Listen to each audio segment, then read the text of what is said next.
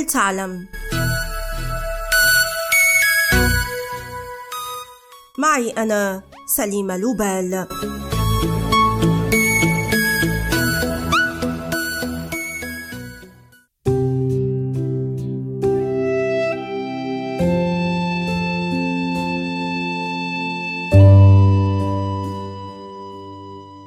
بدأ كل شيء حين نشرت المجلة الشهرية الأمريكية هاربرز بازار في مايو من العام 2021 مقالا بعنوان لما نواصل تسمية بعض العطور بالشرقية تساءلت فيه عن طبيعة هذا الشرق وهل هو فرنسا أو إيران الفارسية أو الهند التي تلقب أيضا بالشرق الأقصى.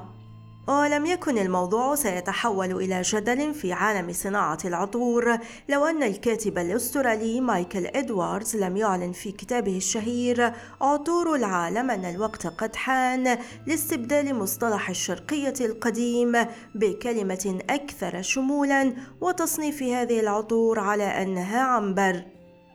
انتهجت منظمة العطور الأمريكية المسؤولة عن الترويج للعلامات التجارية هذا النهج وقررت تغيير المصطلح. وفي فرنسا أيضا اتخذت الجمعية الدولية لمبتكري العطور القرار ذاته.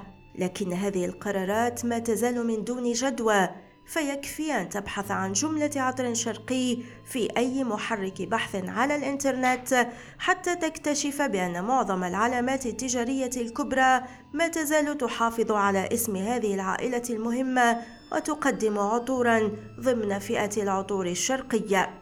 يبدو الشرق شاسعا وحضاراته متباينة في عيون الغرب فالأوروبيون يرون أن الشرق يمتد من منطقة الشرق الأوسط حتى الهند وفي الهند يرون بأن الشرق هو تلك المنطقة التي تقع شرق حدود الدولة وتشمل كلا من الصين واليابان.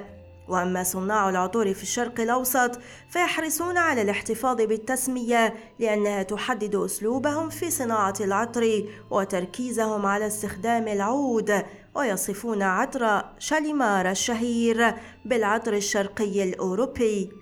والواقع كذلك حتى أن علامة جيرلاند تجارية تلقبه بالعطر الشرقي الأول في التاريخ.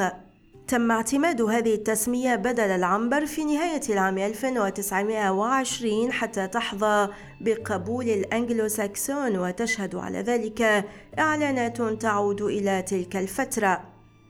إذ يعد عطر هابانيتا الذي أطلقته علامة مولينار الفرنسية في العام 1921 أول عطر شرقي فرنسي.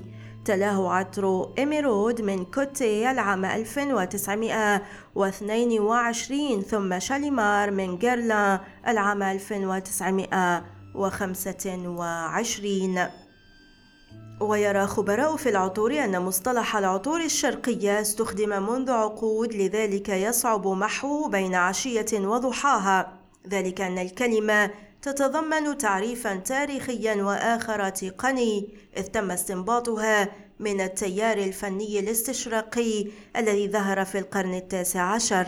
وبالنسبة لكل الأجيال من منتجي العطور إلى المستهلكين فإن هذه التسمية ترمز إلى عائلة عطور حسية منكهة برائحة الجلد والفانيلا وزهور الباشتولي وزيت الخروع وزيت السيفيت المستخلص من مادة تفرزها غدد حيوان الزباد وكانا شائعين في تلك الفترة. يبدو الجدل بشأن تسمية العطور وأصولها عقيما في نظر كثيرين بينما يواجه العالم تحديات مناخية وبيئية غيرت صناعة العطور التي تحولت منذ فترة إلى التفتيش عن مواد أولية في فضلات مزارع الهند وغيرها من دول العالم بحثا عن مواد أولية أرخص لصناعة العطور التي تبيعنا إياها.